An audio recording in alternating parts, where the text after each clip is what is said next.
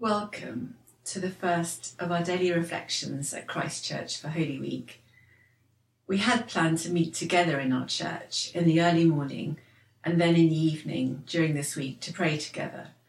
But because of the coronavirus restrictions, we're going to do a series of short daily podcasts during the week so that you can join us for prayer and reflection at home.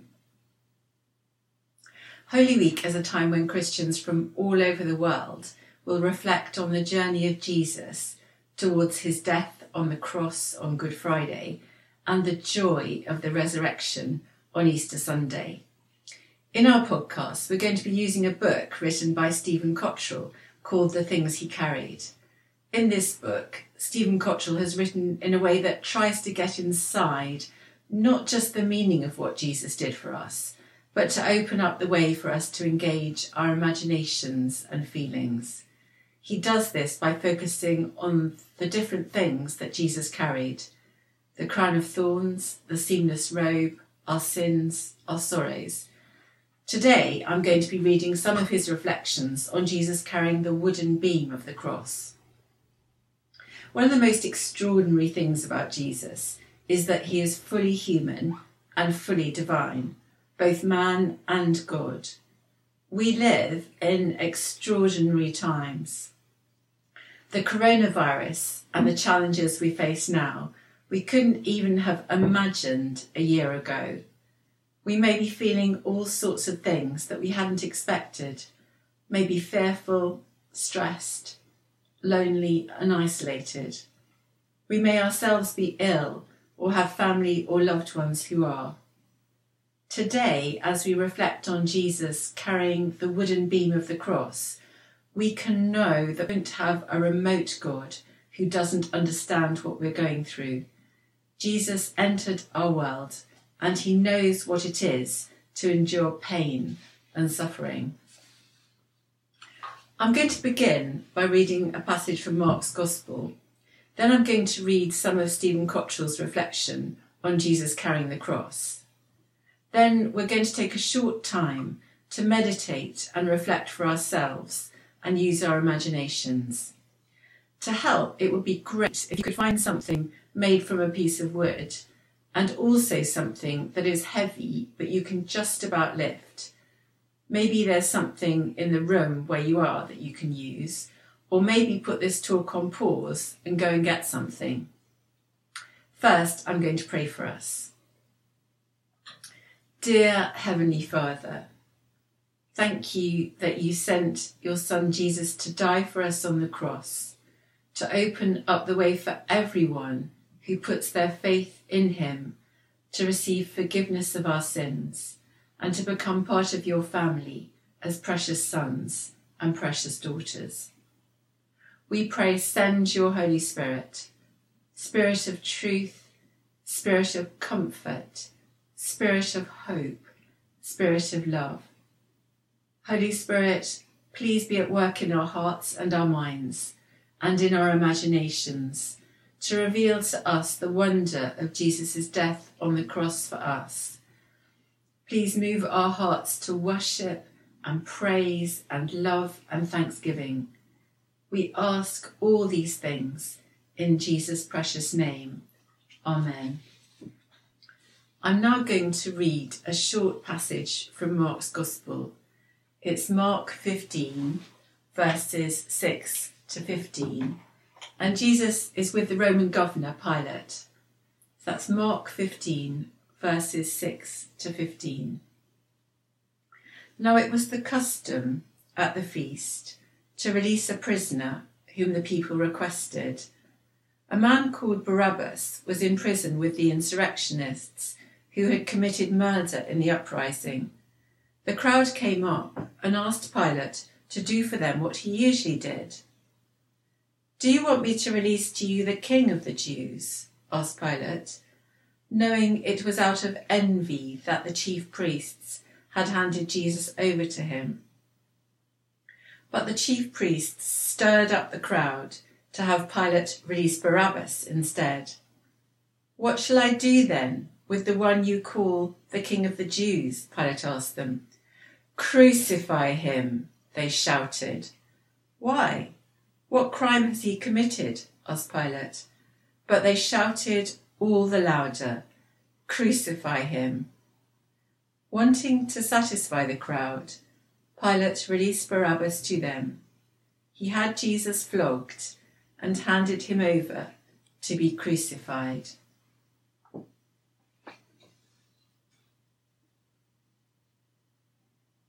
I'm now going to read from Stephen Cottrell's reflection. He carried a large wooden beam, one half of a cross. They handed it to him like it was nothing, like it could be thrown away, like they were going to throw him away, this thing of terrible beauty.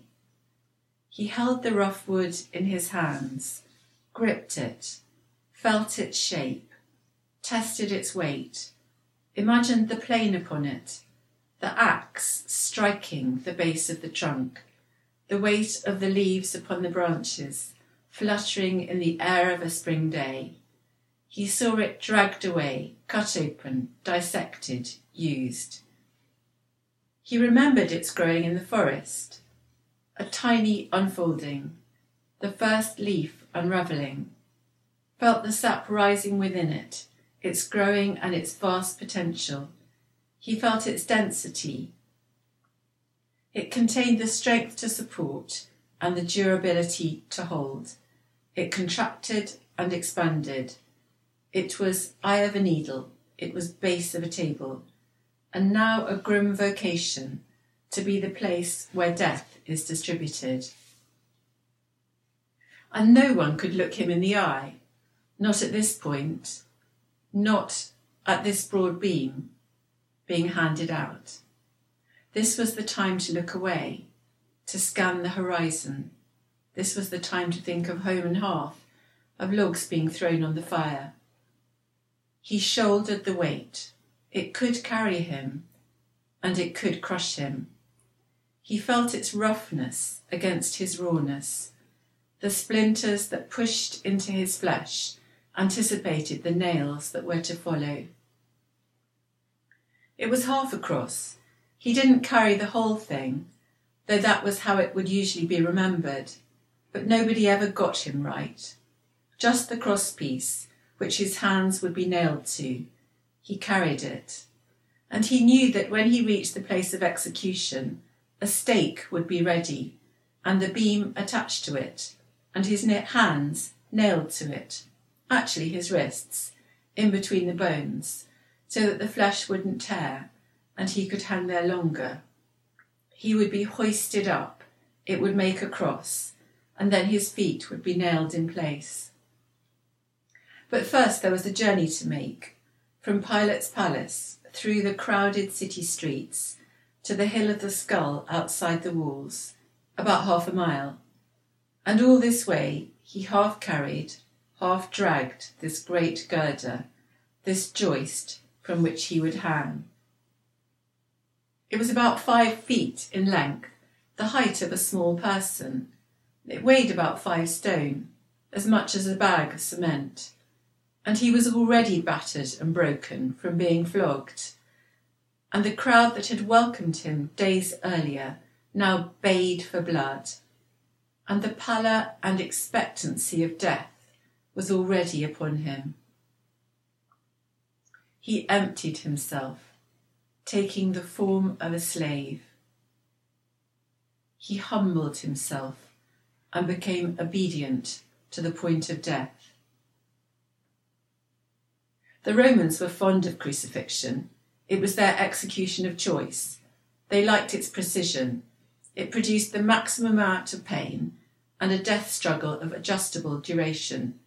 They had so mastered this technology of killing that they could decide how much it hurt and how long it lasted. The clever bit was the nail through the feet.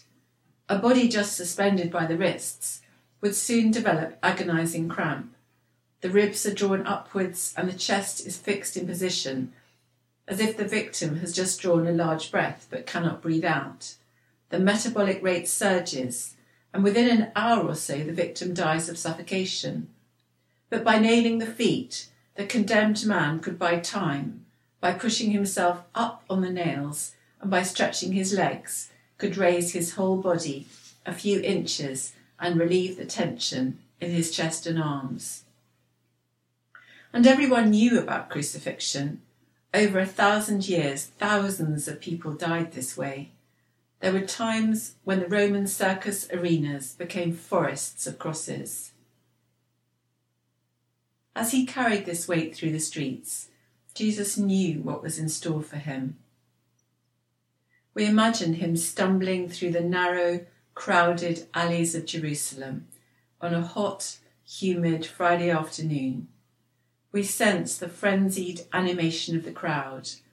We see the spiteful excitement etched into the faces of those who shout and jeer. We feel their spittle on our face. We see their hands waving, their fingers jabbing. We smell the rank odour of blood and sweat. We feel the weight of the cross pressing us down, and then we hear the bloodlust of the crowd boil over. We know in our hearts how easy it is to run with the crowd, and we know how we would have responded.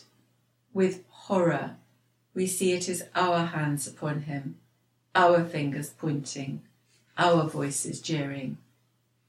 And then we see him fall, as if in slow motion, tumbling, stumbling, reaching out for a support that has been taken away, his hands sliding in the dust, straining for purchase, the beam itself crashing down, the crowd laughing, the soldiers who accompanying him pointing, heaving him to his feet, bidding him continue.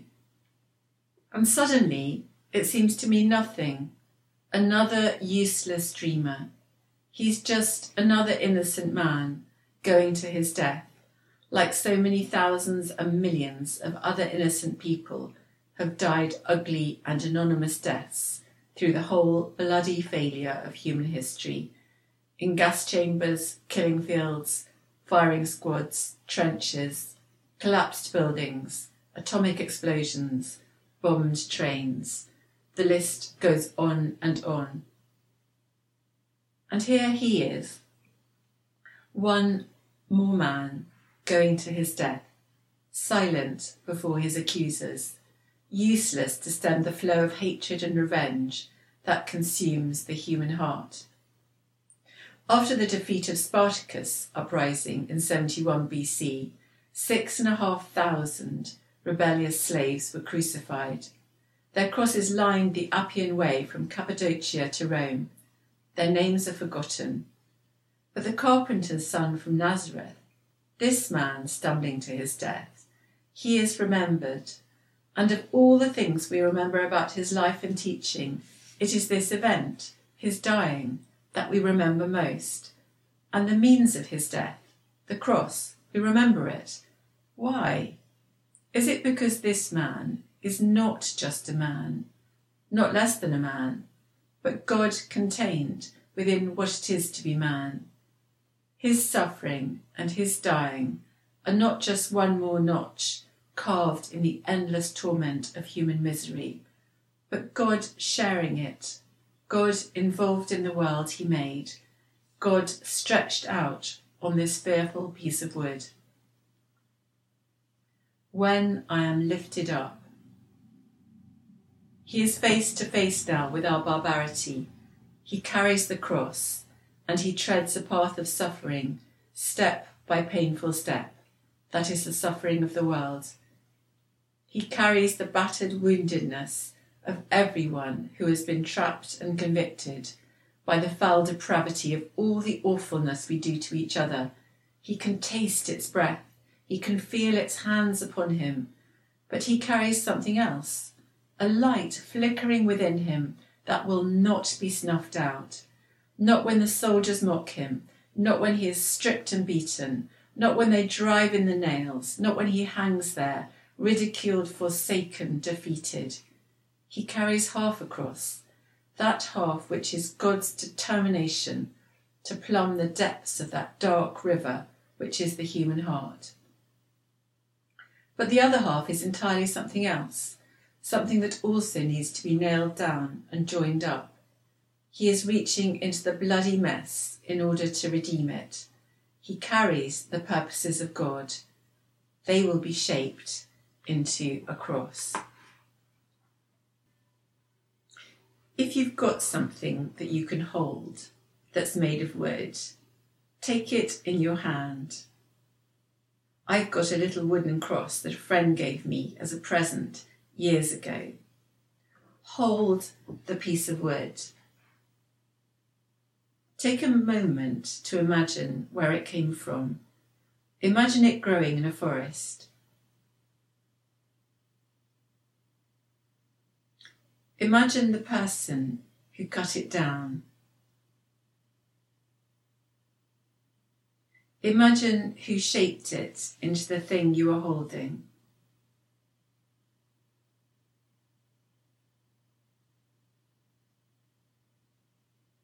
Now pick up something you find really heavy. I've got a heavy suitcase that I've filled with books that I can just about lift. Pick it up. Feel its weight. Hold it for as long as you can.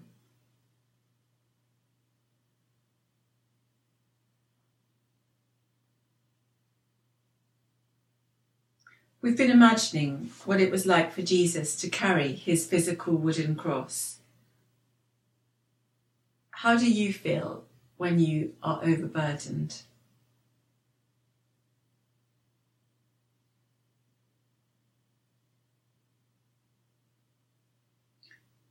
What is the heaviest load you are carrying at the moment?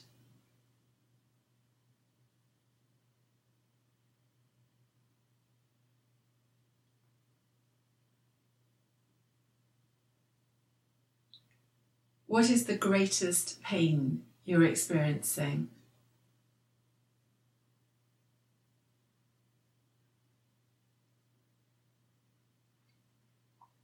The cross has been compared to a many faceted, beautiful diamond. As you turn the diamond around, you see its beauty shining from different angles. Maybe today the Holy Spirit has revealed to you the beauty of the cross in a new way. I'd invite you to thank Jesus.